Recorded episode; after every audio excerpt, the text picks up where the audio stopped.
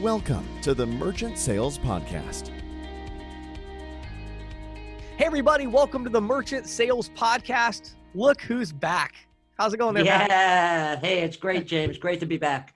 Awesome to have you on the podcast. Got a great episode for you. We're talking about high risk today uh, with Josh over at Helios Payments. We're going to talk about a lot of high risk issues. Um, Patti, give them a little preview. What's the insiders report about today? Uh, about buy now, pay later, and a great opportunity to, that, that agents and ISOs have out there to do that with their Love merchants.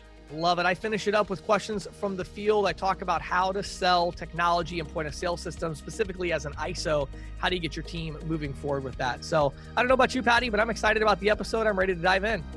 Uh, I am too, James. Let's go. All right, everybody. I am here today with Josh Ewan. Josh is the president at Helios Payments. How you doing today, Josh? Doing good, James. How are you? Awesome, man. Doing great.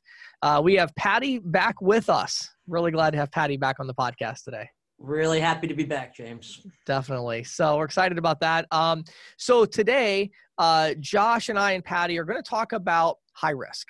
Um, and so we're going to talk about a lot of the different challenges that um, you know high risk processors uh, you know face on a regular basis. We're going to talk about you know you building a high risk portfolio, all that stuff. So, um, Josh, before we get into that, I'd love to get a little bit of your backstory. So, can you tell us how you get into credit card processing, and then of course how that transitioned into Helios and, and high risk?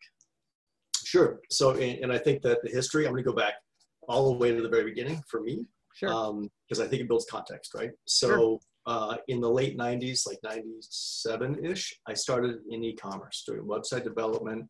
Um, I had a web dev company for about six years, a web hosting company in tandem with that. Um, I've done online marketing, affiliate marketing for years. So, so that's all my background is the e-commerce. So about 10 years ago, uh, my business partner and I started a direct-to-consumer skincare company selling skincare online. sure. Uh, and the most critical, most difficult piece of that business model is the credit card processing Hmm. because Yeah. it is considered high risk, there's high chargebacks and so on. right. So, so about five years ago, we founded Helios Payments. You know, we had spent 10 years building up, you know, the knowledge and the relationships in the high risk, you know, processing space. Right. Um, yeah, and five years ago, we set up Helios Payments. And that's still what we focus on is, you know, direct consumer, e-commerce, Mhm. um, you know, types of products. That's that's really cool, Josh. Tell me, you know, high risk is a pretty broad subject, a, a topic, shall we say, and and it can be misunderstood. Maybe it'd be great if you could sort of, I mean, obviously e-commerce and that type of stuff is is high high risk, but there's other avenues. I was wondering if maybe you could explain to us, you know, what exactly a high risk account is, and maybe, you know, what is it that keeps uh, traditional merchant processors uh, from wanting to deal with high risk. Sure, sure. So you're right. It, it is, you know, kind of a really broad umbrella because it can be uh, card present too. Correct. Um, so, and, and James, I'm going to shoot you over a bullet point list of just like verticals, right? Verticals and business models that are high risk. Maybe you can float them across the screen or something. Yeah. So, we can do that. so types of products that would be considered high risk would be in general um, have uh, higher chance of chargebacks and refunds, right? So more more risk there for the bank. Um, maybe more regulation like tobacco and firearms, CBD, things like that. So just real quick, um, direct consumer products online, diet, muscle pills, skincare, travel, tech support, adult, uh, trial and subscription billing. That's a huge one, Right. you know, for because the chargebacks are high, right? So um, it can be a lot of different things, but in general, it's anything that would really, you know, increase the risk for the bank. And it varies based on the processor. Some processors view different verticals differently. You know, some will accept CBD, some won't. Some will accept trial, some won't, and so on.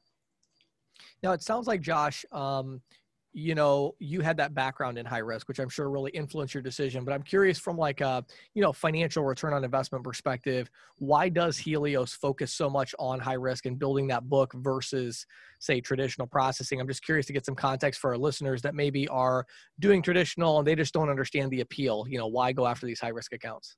Yeah, sure. No, I, and I totally get it. So I think last time you and I spoke, you were helping us with sort of a little retail pilot program, right?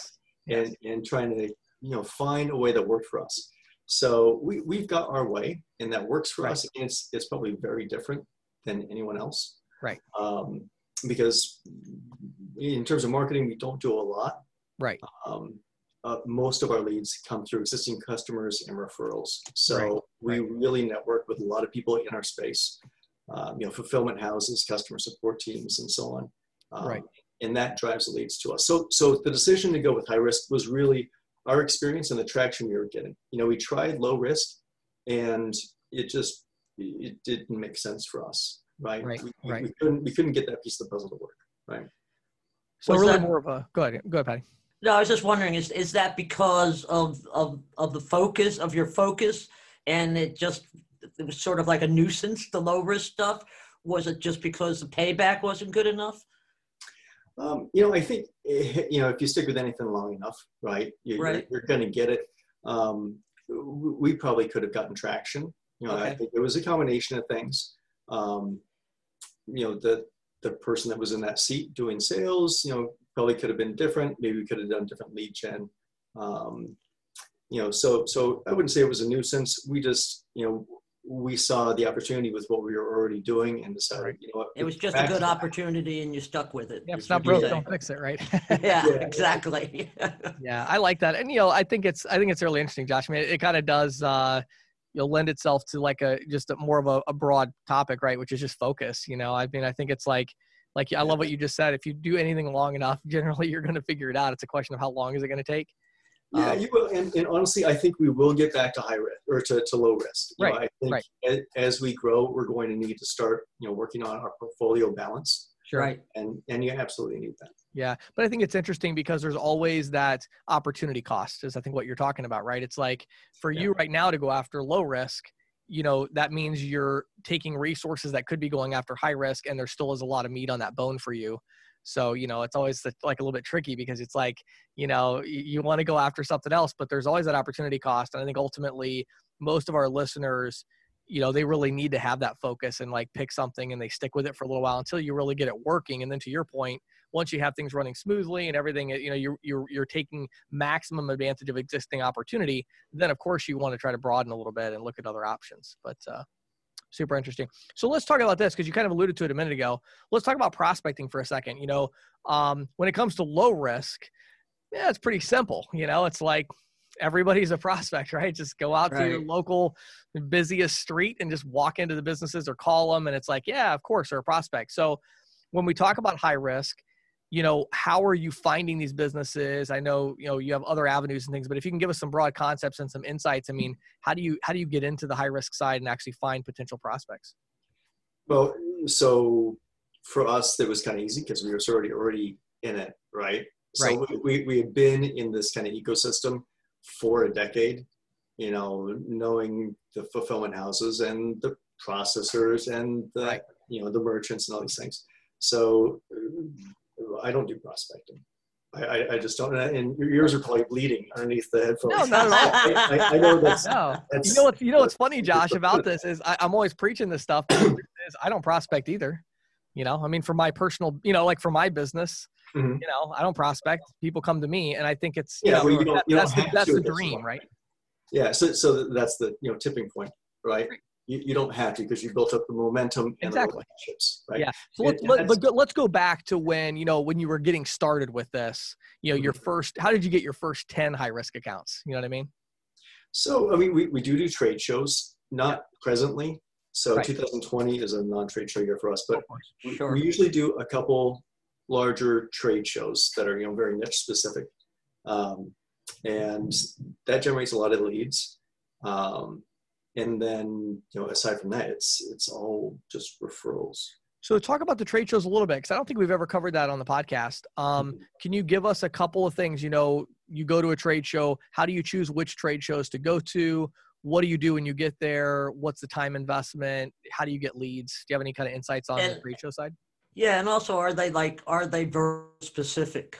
That that I, I was just wondering about that too. Yeah, Patti, that's that's a really good point. So, uh, you know, for, for us, we we focus on you know a, quite a few different verticals, but they're all kind of interrelated. They're all going to be e-com, right? Okay. Okay. Um, so with trade shows, I think it does have to be vertical specific or market specific. So, for instance, you know, C- CBD is is huge right now, and Right. it's definitely high risk. It's definitely challenging to get processing for it, and there there are a number of great you know CBD or cannabis related trade shows. Mhm. So, you know, even just walking the floor, you know, you can meet with vendors and, you know, you start developing that relationship. You can meet with, you know, merchants and so on. Um, so it has to be vertical specific. Um, and yeah, I, I really don't know what, what else to You say. guys, you guys have a booth there and everything. Like you don't just go and talk to Oh. vendors. You actually have a booth. yeah, yeah. So, I mean, there, there were a, a few trade shows last year that, you know, we just sort of walked the floor. Right. Uh, Okay. but yeah, we, you know, usually a 10 foot space um, and, you know, booth and table and Do you um do you do anything to get the leads? You know, I don't know, giveaway contest, whatever that kind of do you that gimmick kind of more stuff, or is it more just like just getting relationships as you talk to people, or what? Just informational. Oh, it, it's both, right? So you've got to have the conversation, right? Right. Um, so I've been doing trade shows for a really long time, and when I first started, I you know would buy the big boxes of all the swag, right? Right. Right. So you got you got to have the right swag, you know, whether it's you know, a hand sanitizer with your brand on it or stress balls. But I stopped doing that years ago. I, it's just it's exhausting. Uh, Yes. What what has worked a lot better, and and it's just a dirty little secret. What works a lot better and it's a heck of a lot cheaper is put your money in a giveaway. So so for us, it's you know we usually do Amazon products. So Amazon Echo, Echo Show, things like that. A Right. couple hundred, a couple hundred bucks. You would spend you know a thousand, maybe fifteen hundred bucks on swag, right? Right. Sure. come home with all the stuff. So yeah, that's what we do. We have you I know like that. just uh, So- just a giveaway. You put your card in, and we start Right. the There you go. That's, that's what I was about to ask you. So basically, the, what what you're saying is, if you go to a trade show, one of the things you can do is buy something that people are going to want that's broadly, you know, uh, useful to people, like an Echo or something like that. And then you have a jar or a container of some kind at your booth, and you say, you know, giving away a Echo or whatever, and then people put their business card in, and you pull one out at the end of the show, and that person gets an Echo. Yeah, exactly. Love it yeah. That's Awesome. cool. Yeah, Very good. cool. then when you what do you do with those so then like you have all these business cards obviously you try to talk to people when they come up and put the business card in but i'm Mhm. assuming then you have some kind of a process then after the trade show to then like call everybody to put a business card in or something like that right Yeah. So what we've done in the past is, um, you know, myself and our president or our uh, CEO, we would be at the booth, right and we have our Slack open, Right. Uh, and we have, uh, you know, one of our other staff back at home with Slack open and our CRM. So we'll take a picture of business card, Ah, stamp, cool. stamp a couple notes like, hey, talk to this guy about, you know, CBD or whatever. Right. Right. Sure. or you know possible referral deal and and then you enter in the crm and then we come back and you kind of you know break that up a little bit you know maybe there's a small list for referral partners sure a small list for uh you know some you know specific vertical or something got it Very cool. Very cool. I like it. Okay, so once you have somebody interested, so you have a prospect, you fi- met them at a trade show, it's a referral, whatever it is. Um, what do you do to qualify your prospects? Because obviously, when it comes to high risk, you know, there it is broad, but it's also there's there's businesses that would not be a good fit. What are your criteria when you're looking at who you want to work with? You have certain criteria that you look at. it's tough it's tough um you know and, and maybe you could speak to this from the point of view of low risk that might educate me or definitely educate me right but um you can definitely waste time Yes. in this business, right? So working with you know a merchant that's not the right fit or a merchant that doesn't have their stuff together because you know putting together a package you've got to get all the documents and high risk is um, Very different. the, the package is roughly the same that you're submitting to underwriting but it definitely gets you know gone through a lot more and the website and everything Right. um, so you can spend you can spin your wheels a lot. Um, Yeah. So as far as qualifying, um, you, you kind of know. I, I I know at this point, you know, kind of early on in the conversation by asking probing questions. You know, hey, how's your monthly volume look? Sure. You know, what can I see your website? You know, these Right. kinds of things. So when some you, when you think about when you think about ones where you have wasted maybe a lot of time on somebody that you know ended up not working out is there any pattern or anything that you see there is it is it normally something to do with paperwork or is it you know like what what do you what are the reasons where it ends up being you thought maybe it was going to be a good fit but it, it turned out not to be Yeah, sure. So I, I would say um, offshore, some offshore, right? So so Europe is for the most part pretty decent. Sure. Um, we've had bad experiences with India merchants. Mhm. Uh, it's a massive country, so I know there Right. are great merchants there, but Yes. we've had some challenges there uh, in Asia as well. Okay. Uh, so you have to be aware of fraud and things like that. Uh, Right. We've had packages submitted that um, you know were just completely fraudulent. So you know, there's definitely that aspect. You're not meeting them face to face. You're not going into a coffee shop. Right. or something. Um, so that and and probably kind of time wasters. So um, our unique selling proposition um, is really our experience in this space, right? Right. So a merchant comes to me, wants to sell a skincare product, wants to sell a diet product, Mhm. um, has an idea of what they want to do, um, but may not know, you know, the fulfillment process and fulfillment houses, customer support teams, and um, so that's that's really our biggest value, I think, to clients. And sometimes, you know, having those conversations, you know, we're, we're very generous with our time and, and educating merchants and you know, introducing them to the right contacts to help them you know, get started or maybe improve their business. And you know, sometimes you just you have a merchant just you know you spend time and you know Right. kind of love to and it, and it doesn't pan out, and that's just part of the, Yeah, sure. the game. You know, Sure. So it sounds like a couple of things you said. Just unpack that a little bit. On the high risk side, it sounds like one of the things you're saying is, as far as offshore, you know, do a little more due diligence. Maybe there could end up being some some time wasters. Yeah. Um, I love the uh, I love the concept that you are providing this additional value. Um, you know, in other words, you know your vertical so well that not only are you doing credit card processing, but it sounds like you're saying your clients are coming to you for advice on fulfillment and other things that they need connections, and you have that you have that connection base, you know, within your industry. Is that what you're saying? Yeah, definitely, definitely, because you know it's it's tough sometimes, uh, and I'm sure you've experienced this um, to to separate yourself. You know, when you're an agent, you know you, you don't you know if you're not an ISO, right? They can get to you know WorldPay or they can get to PPS through any number of different agents, right? So Right. what is special about you? And and you, you don't want to just fight on price. You know, you don't want to be in a race to zero, Right, especially in high risk. find some other ways. Yeah. Yeah, sure. Okay, cool. No, I, I like that. I think uh, I think that's an important lesson. I think a lot of agents that you know are hopefully listening right now, you know, to me like that is so huge. Like I'll even give a personal example. When I was building my local book of business, um, I was QuickBooks certified, um, and I also had a marketing company as well. And so, you know, those two things together, I mean, it's pretty difficult to find a small business owner that isn't having trouble with QuickBooks or Right. doesn't need help with marketing, Right. right? Right. So, it, but the funny thing is, credit card processing is actually more valuable than either of those two things. So what I chose to do was I took that talent that I had in those areas and I gave that away for free Mhm. in order to get credit card processing. So I would go in and talk to them and, you know, hey, I'm a marketing expert and I'm QuickBooks certified. And we'd strike up a lot of conversations from that. I'd get referrals from that. My referrals were not always from credit card processing and be like, hey, we do our credit card processing with this guy and he's a QuickBooks expert. You should call him because you're having a problem with QuickBooks.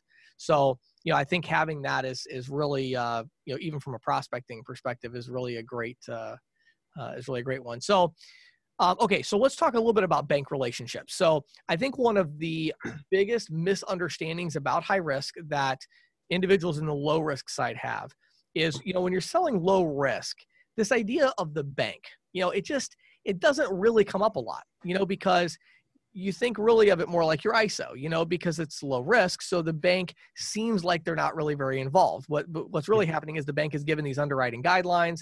As long as you stick to those underwriting guidelines, they know it's going to be low risk, and so we just don't deal with that. But when it comes to high risk, of course, you know, you need different relationships. You need banks that are willing to do accounts. So talk a little bit about how have you established these banking relationships? How do you manage these banking relationships? Like, give us any insights that you have on kind of that side of building a high risk book. Sure, sure. So yeah, it, relationships are huge. Um, if you have a CBD merchant and you know they need credit card processing, you need to know which banks to take them to. Um, so we have partnerships with 35 different acquirers uh, in the U.S. and the EU. Uh, we can also place uh, merchants in Australia, South America, and Asia. It's not really our bread and butter, though. Right. Um, but the relationships are key um, and it's something that we continually work on. Um, so every week, you know, there's usually a couple phone calls. Hey, you know, XYZ processor, you know, I'd like to talk to you about, you know, submitting some deals to you. It, the, you know, when, when you look at the website, you can tell where they're placing deals, right? Scroll down to the bottom, you know, so and so is an ISO Right. Wells Fargo Bank. Yeah. Um, so it's something we, we constantly work on to improve. Um, it's definitely part of our secret sauce, right? So Right. having those relationships, because there's a lot of value in that. So I would say, you know, Yep. the first for us is that experience, and the second is is that relationship.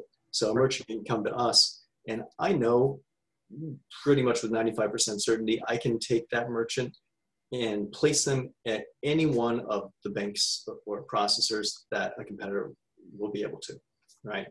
Right. Uh, and, and sometimes there's not a lot of meat on the bone in those deals. Mhm. Um, certainly when you get into like trial credit card processing, um, the- you know, the, the pad on top of interchange is a lot higher. Right. Split tends to be a little bit lower, and sometimes you get into you know referral deals and stuff. So even though there isn't meat on the bone on those kinds of deals with those banks, it's still something that we do because we want to keep the merchant you know solely with us, right? Yeah, for sure. Well, and of course, it's always going to generate referral, uh, you know, referral relationships um, as well, right? I mean, you get a happy customer, even if you're not making a ton of money on that one. Odds are they're going to refer you to somebody else, and maybe that's the deal that, that you make a ton of money on. Yeah, yeah, exactly.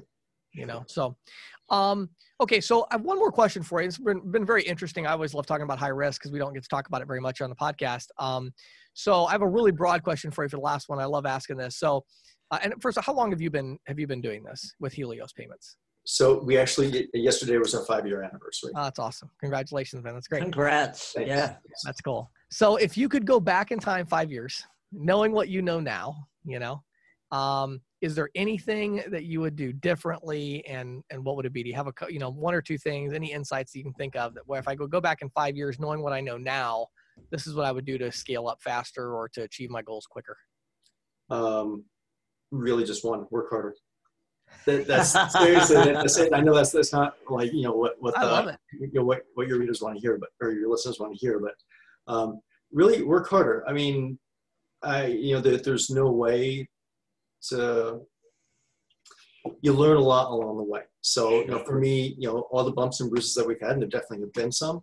Um, you know, that's all part of the process, and it's beautiful, and it keeps going, right? Right. So, but I, I, I, I'll, I'll give you something so you have a, a little meat. Um, so, um, I think I, I would have spent more time educating myself and watching uh, channels like yours on YouTube. Uh, Uh-huh. and, and believe me, I did. When we were going through the you know that retail test, uh, you know Yeah. James Shepherd playlist, just. um, so I, I think I think educating myself and, and trying to learn more and, and get a better understanding of uh, of credit card processing, maybe some other avenues Right. that we could have you know tested too. Yeah. Yeah, I, I love what you said, and I think you know my perspective. I really agree because it, it's interesting. There's just a certain amount of mistakes that you have to get through, and the harder you work, the faster you get through them. Right. Right. Yeah, that's a really good point. Yeah. You know, I feel like for me, it's like, man, when I started out in credit card processing, um, you know, I was working around the clock, and um, it allowed me to kind of figure things out. But it's like to your point too. I think you know self improvement and so and like education and learning the things you know I, I don't know about you but it always it always kind of like it's fun but it's also really frustrating when you are reading a new book or a new resource or go through a new training and you learn something and you're like ah if i knew this Know 12 months ago Right. I wouldn't have done right. this or I would have done that and I would have been massively more successful. And so to me that every time I experience that, it just fuels my drive to read the next book and you know to learn the next thing because it's like. I know there are so many things out there right now that I don't know and if I did, oh man, it would just really dramatically make my life better, but I don't know those things yet and that kind of realization is very uh, humbling and very uh, frustrating sometimes and kind of drives you to to learn more. So I love it. So now, Josh, I wasn't sure, you know, share with us here at the end. I don't know what kind of partnerships you may be looking for. Obviously, we have both agents, ISO execs that are, are listening right now. Um, are there partnerships that you're looking for in the industry? And also, is there somewhere you could send our listeners if they wanted to learn more about you and about Helios Payments? Yeah, so I'll send you a, a link to our website. Um, so it's just heliospayments.com. Sure. Um, so yes, we're, we're always looking for relationships, uh, and I, I would think for your audience, um, you know, probably what percentage do you think is focused on low risk? Almost. I would say 80% probably. Yeah. So um, that if that is an interest for them, is learning about high risk, or they have high risk accounts they don't know what to do with, um, you know, we absolutely welcome that conversation. We work with a lot of agents and also referral partners, um, Sure. you know, different vendors in the space. Sure. Um, and sometimes with agents, we'll have reciprocal, you know, referral deals. Um, so you, uh, you know, you let's say you bring me a deal, I'll give you a cut of what we make on it, and vice versa. Right. Um, so yeah, absolutely love to have those conversations, and with with ISOs as well. Um, Sure. You know, we're always looking for you know to work with great companies, um, you know, that can and that really understand the space. They understand how to handle high risk, and they understand how to underwrite quickly. Right? So, Sure. Got it. So basically, those who don't understand high risk but are are coming across high risk accounts, they could leverage you know your uh, your setup there to to you know get those accounts boarded potentially into a rev share, and then they're also you're always looking for those acquirers that specialize in high risk as as a potential place to put merchant accounts. Yeah, exactly. Awesome. And you said that website again is Helios Payments. That's H E L I O S. Yeah, H E L I O S P A Y M E N T S dot com. Awesome. HelioPayments.com. Josh, thank you so much for your time today. Really appreciate all the insights and uh, I wish you great success. Really educational. Thank you, Josh. Okay, thank you both. This is the Insider's Report with Patti Murphy, brought to you by The Green Sheet. For nearly 40 years, The Green Sheet has been the go to source for news, analysis, and educational tools that empower and connect payments professionals. If you're not reading The Green Sheet already, check it out on the web today at www.greensheet.com.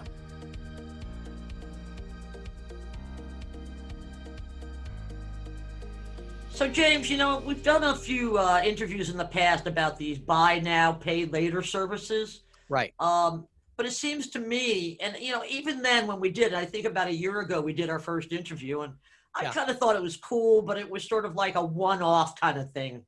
Right. Uh, I don't think that's the case anymore. Yeah. Um, you know, I think this COVID thing is really changing spending spending habits Yes. and and and that uh, merchants and and acquirers and processors kind of are starting to play catch up. Um, yeah. You know, because installment plans, I mean, they've been around for years, Right. but um, but you know, this the financial consequences of COVID nineteen are you know adding even greater import. Yes. You know, Yes. uh, I've been amazed at the impact on consumer spending, and I just did a little research this morning. The best I could come up with was July because we're still in September. Right. But uh, between the second of March and the end of uh, so the beginning of March and the end of July, Okay. consumer revolving credit fell by nearly a hundred billion dollars. No, wait. What do you mean by that? Is that that means the available balance, or what do you mean? What they what they put on their what they put on their credit cards So they're using their credit cards less? less. Really? Oh, so is that just because spending is down, or they're being Right. more careful? Well, that's it because I and I think what a lot of it is is that people are, and I think I'm I'm one of them. You know, I mean, uh, things are still a little iffy. I don't want to build my balance up Right. if uh, if I'm going to get laid off in a month. right. You right? Might, you might need to use that later. Okay. You might need to use that money later. I mean, that's how. I mean, Oh. I I cleared off a lot of my balances back. You know, when I got my what do you call it stimulus check, right? I mean, it's like yeah. I'm going to pay down a balance so that I have that balance available later when I need it. Yeah. And I think that, you know, so basically, you know, new, so went from about 818 billion to about uh, 727 billion, which is Wow, that's a No. huge drop. it's a huge, huge drop. And that was, that was both Equifax. I found very similar numbers with both Equifax and the Federal Reserve. Hmm. Um, because Equifax Wow. does it, but the Fed Yeah. does it. And, you know, and the Fed, if you look at the Fed numbers, I mean, it was like, you know, new new outstandings were in the negative, and, and then in June and July they started trending up a bit, but they still were, Hmm. you know, pretty pretty subdued. Let's put it Right. that way. So I guess what you're trying to say is if if that's the case and people don't want to use their available credit on their credit card, but they still do want to make that larger purchase, they need some other way to buy it. Is that what you're saying? Another way to buy it, an installment. You know, these buy, you know, and actually, here's an interesting Consumer uh, this is financing, basically. consumer finance. Doug Bland, who's SVP, uh, an SVP at PayPal, put it this way. He said consumers are looking for more flexibility and responsible ways to pay. Mm, You know, um, Yeah. and and retailers, of course, are looking to increase sales, particularly with the upcoming holiday season. right. You know, they don't want to take on additional risk, but they certainly want to sell more. And Right. uh, so, and PayPal is the latest company to enter into this buy now, pay later market. so uh, they they have their have a- own. They have their own consumer finance product now. Exactly. It's I called. Pay in Four and allows consumers to um, make online purchases without interest or added fees and pay it over a six week period. Huh. Wow. Very Which short period, but I mean that's Very still- short period, true, but you know, it's interesting. I had a I had a incident with with a friend's dog earlier in the summer and I ended up with this humongous vet bill, right? I mean, Right. totally unexpected experience, right? Right. and I have one of the, you know, the, you know, gotta love the bet. Well, you know, we'll give you six months, same as cash. I'm like, sold, you know, right. uh, because that was it was it was close to four thousand dollars to shell that out right. in right. one fell swoop was was Right. a lot to put it on my Mastercard.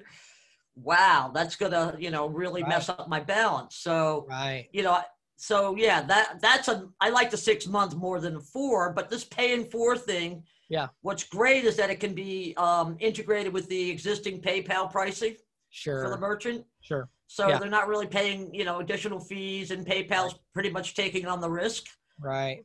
So basically, just know? it's one more way that PayPal is encroaching on the ISOs that listen to our podcast, Yeah. and they need to wake up and make sure they're providing consumer financing that maybe could be significantly better even than that.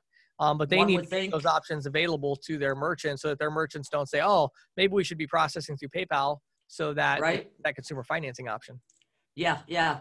And uh, so, so which is interesting that you say that because within days of PayPal announcing this new offering, offering, uh, Mastercard and TSYS announced that they were teaming up to create a similar. I did. You know what? I did see that actually. Yeah. Yeah, yeah. They're, uh, and it's uh, they they signed up a, a first the first people the first merchant that they signed up was Fanatics. That's the company that sells all that licensed sports merchandise online. Sure. know, okay. Get your Nats, get your Phillies Sure. jacket or hat or whatever. Right. And then and then Mastercard announced it has a partnership with this company called QuadPay, Okay. um, which which also it's been doing um, buy now pay later for both online and face to face merchants Sure. uh, for a few years now. Uh, they um, they haven't you know they do it through a mobile app mostly. okay. And it's so now it's going to use this platform that Mastercard has called Vize, V I Z E. I think that's how you pronounce it. okay. Um, so that it can expand its reach uh, Right. for financing options, and of course, it's great for for uh, for Mastercard and its and its acquirers. Sure. Um, Huh. You know, and the benefits. I mean, I found this. I, I found this stat in a Quad Pay press release that just kind of blew my mind. They said that merchants that it serves with its you know buy now pay later option are seeing average ticket lists on the order of twenty percent or more. Hmm. Which Wow. you know that Yeah. says a lot. You know, I remember you telling a story when we interviewed somebody about a year ago about how you were in a store with your wife and you really liked this couch and you didn't have the right credit card with you and they offered you a buy now, pay later. I mean, that was a huge ticket lift, right? Was about, I think it was about four or five grand, if I remember correctly. yeah. So, and if they would, uh, you know, yeah, it was one of those things where the, you know, because the pro, I'll tell you one of the things that's interesting about it, you know, and it's this is a really interesting topic today because even for for myself, and I mean, obviously, I'm I'm in a place in my life where, you know, if I want something, I buy it, but right. you know, but what's interesting is like the situation you're talking about there, you know, we went to this, it was actually a Boscov's and they had this really nice couch we wanted and stuff. Well, the problem is, you know, my debit card has a thousand dollar per transaction limit. Right. So I want to spend five grand. How do I do that? Well, Right. that has that limit. My credit card, I think, has a two thousand dollar per transaction limit. Now I can Right. call them so I can get them on the phone and wait on hold for 20 minutes and then Mhm. say, hey, I'm about to do a big purchase, and then they can lift it. um, I don't carry checks with me anymore. I'm not going to bring five thousand Right. cash. So it's like even when you do have the money, just from a pure convenience perspective, you know, how do Correct. you sell a, a you know how do you sell a ten thousand dollar pool or a Right? seven thousand dollar pool table or Uh huh.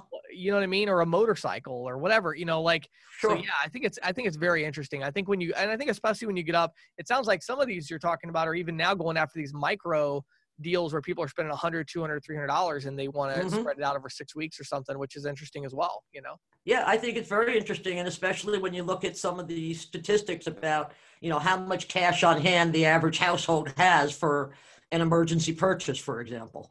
right Uh, you know, it's not in the thousands. It's at, you know, I mean, I, I think actually it's gone up a little bit, but the Federal Reserve said about a year ago that the average household had about six hundred dollars, you know, um, available for emergency purchases. I mean, when I think I'm doing bad, I, I look at that stat, right? Oh, like, but you okay. know what? i mean i and it's like i can remember i can remember where we had about 50 bucks for an emergency purchase you know Uh, I remember that too. Believe me, it, you know, and, and and it sort of it makes you think. God, I'm you know, as I'm not sure if our listeners know, but you know, I had this accident that laid me up for almost three months. You know, if I didn't have emergency cushion, right um, right you know, it would have it would have been devastating. You know, but Yeah. thankfully I did, and uh, right and thankfully, actually, I had my accident on the day I became qualified for Medicare. Uh, Right, so, right. so my medical bills were a lot less, but it. there's your silver lining i guess right that was my silver. That's what I said to people. Or you know, it's like, hey, it happened on the day I qualified. So right right what a yeah. what a great birthday present. oh but, uh, yeah oh my yeah well but anyway, yeah but super the- interesting stuff though Yeah, I wanted to throw out a few stats if you don't mind. Go ahead. John. Yeah, let's John. do Uh, yeah, because you know, at a time when you know, like we we've talked about a lot, when merchants and, and consumers are struggling to stay afloat, you know, something like this has some real staying power. Uh, Forrester Research issued a report that said one in four retailers are now offering some type of installment payment plan. wow really Yeah wow and lot. four four out of ten consumers are aware of and using these. Wow, big opportunity. That's a that's a huge opportunity. Yeah, yeah. One provider, uh, Klarna, K L A R N A, reports that um, it had nearly one million consumers of its uh, of its service, one million new consumers from March 1st to June 30th. Hmm. And uh, Wow. a- a- another provider offered similar statistics. Hmm. PYMNTS.com, um, I'm not, Yeah. you know, that's a pretty popular online uh, resource. Right. Um, projects that a third of online retailers are, will be offering these solutions by next year. Wow, good. Now I talk about a big opportunity, and it's so tied into payments. It's so Yeah. tied into payments. Yeah, you know, another another study suggests that um, among consumers that are using these options, one in five did it for the first time in 2020, Wow. Boy, I'll tell you, And- that's some amazing stats. and 14% of consumers used the option because their credit cards were maxed out. Wow. Yeah, Yeah. and uh, and here's some of the areas where they're most commonly used. okay. Uh, this is I pulled this from I pulled this from a from a variety of sites: electronics, Mhm. clothing, furniture, appliances, and household essentials. And you know what, too, Patti? I think it's worth stating that. I mean, we're early enough in this um, trend that Right. a lot of the people that already have that service are paying a fortune for it. I mean, the merchant. Yes, yes, and and they're also of course the consumer is also paying a lot for it as well so i wouldn't you know i think it's an interesting one because it's like you know it's it's definitely a land grab opportunity in, on two fronts because for one there's a lot of retailers and companies that should have this that don't um, but then there's also a lot that have it that are paying a lot that you know would be actually very open to having that conversation i feel like I I think that's exactly it. Yeah, I, I agree, and I think that you know it's it you know to to use an overused term, it's a greenfield opportunity if Right. you're looking to give your your clients you know another tool for Yeah. sales. I'll tell you what's so ironic about this. I, I literally right before the podcast was emailing with Mark Beauchamp, you know, Surv Credit. Uh huh. Sure. and you know he was talking about some of the things they're doing. So i think you know this has been so compelling. I think a lot of our listeners are, are like okay what can i do about this? So now you maybe you know some names. I'll let's just throw a couple out. I mean i know we have Surv Credit s-u-r-v Surv Credit. Right. That's mark Right. Beauchamp's company. They work with isos they do all this consumer financing stuff. They work with individual agents. Um, Right. we've had we've had FlexxBuy um. That was the one I was thinking of. Yeah. mhm. okay And that's FlexxBuy is F L E X X, isn't it? yes two x's. Yeah. Yep. Now they, I actually personally, my company, we worked with them a little bit as well on my six-week jumpstart program because it's like fifteen hundred dollars right now, Uh huh. and uh-huh. they, we have like the financing option there um, that we've done. So um, they do really good with the online type services like like coaching things like that. Um, but they have a lot of options as well. Not quite as big of an operation, but they have a really good program. So check out FlexxBuy and Surv Credit. I don't really know of any other consumer finance companies that are really truly like you know created for the the ISO and the agent. For the ISO, yeah, I, I'm not exactly sure of any that are created for the uh, other than those two that you mentioned. Yeah. Um, Yeah. You know, there's some of these, but but I would certainly, you know, for example, you know, TSYS, what it's working with with Mastercard is on the issuing side, but I can't imagine that they wouldn't be doing something on the acquiring side at some point. Right. So I would, I would, you know, if you're working with TSYS, I would, I would, you know, ping them and see what they're up to. yeah, sure. Cool. Love it. Yeah. Patti, great information as always. It is such a pleasure to have you back on the show today. Thank you. It's great to be back, James. This is Questions from the Field, brought to you by ccsalespro.com, the leader in merchant sales training and technology. If you're an individual merchant sales professional, visit ccsalespro.com forward slash training to get a free 14 day trial of our All Access Pass. If you manage a team of merchant sales professionals, visit ccsalespro.com forward slash ISO to learn how we can help you grow. And now, here is Questions from the Field with James Shepherd. So, Patti, I've been working on a new ebook, um, and I've been really excited about it. Actually, it's uh, it's about how to sell technology and point of sale solutions, um, Mhm. which is a really hot topic. It's been requested a lot, and so I thought on the questions from the field today, I just wanted to talk about this this kind of misconception about hardware and software, and I want to talk about the importance of sales, onboarding, and support. So, Okay. one of the things as I'm talking to ISOs, there seems to be this um, focus on software and hardware, right? You know, Right, right. what are, are you selling? Paradise? Are you selling Clover? Are you selling Zuza? Are you selling Point? Are you selling whatever, right? Um, and as a result, the the ISOs end up with like eight or nine or ten or twelve different solutions that they quote unquote offer. They don't sell any of them, but they offer. Right. And I think I think a couple things that I mentioned in the ebook that I, I wanted to mention in this one. So first of all, there are you know some companies now that are starting to make solutions that are tailored more towards the reseller model where you don't have a bunch of them. So for instance, one of my personal favorites we've had on the podcast for quite a few times is Danny at, at Zuza. So that's getzuza.com. Um, you know, they have a fully white labeled version of this thing. And with their solution, they're doing like features. So you can turn on features instead of having to download apps Oh, or Oh, cool. you know different Yeah. softwares. It's like you know a different software for every vertical. They don't have that. It's just like one software you flip a switch for so that makes it a little easier on training. But my point to all that is what you really have to be careful about is you have to understand that if you really want to sell technology where you're going to differentiate yourself from square and shopify is in sales onboarding and service Right. so the irony is these technologies all do amazing things. I mean, they really do. You know, just it's amazing what they do. And when you dive into them, I mean, you can take care of like any merchant with Clover. You can take care of like any merchant with Zuza.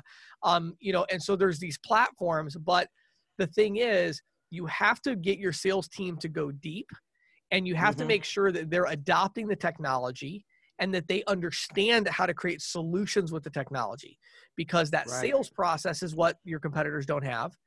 Then the next thing is the onboarding. You know, once you sell a merchant, how are you onboarding them? I was just doing consulting at a great company yesterday that offers quite a few, you know, uh, what I would think is like almost too many different point of sale systems, but because of their onboarding um, process, it works for them because they are just like boom. Like he was telling me, when they submit a merchant application, the the agent has to submit the menu of the restaurant with the merchant app.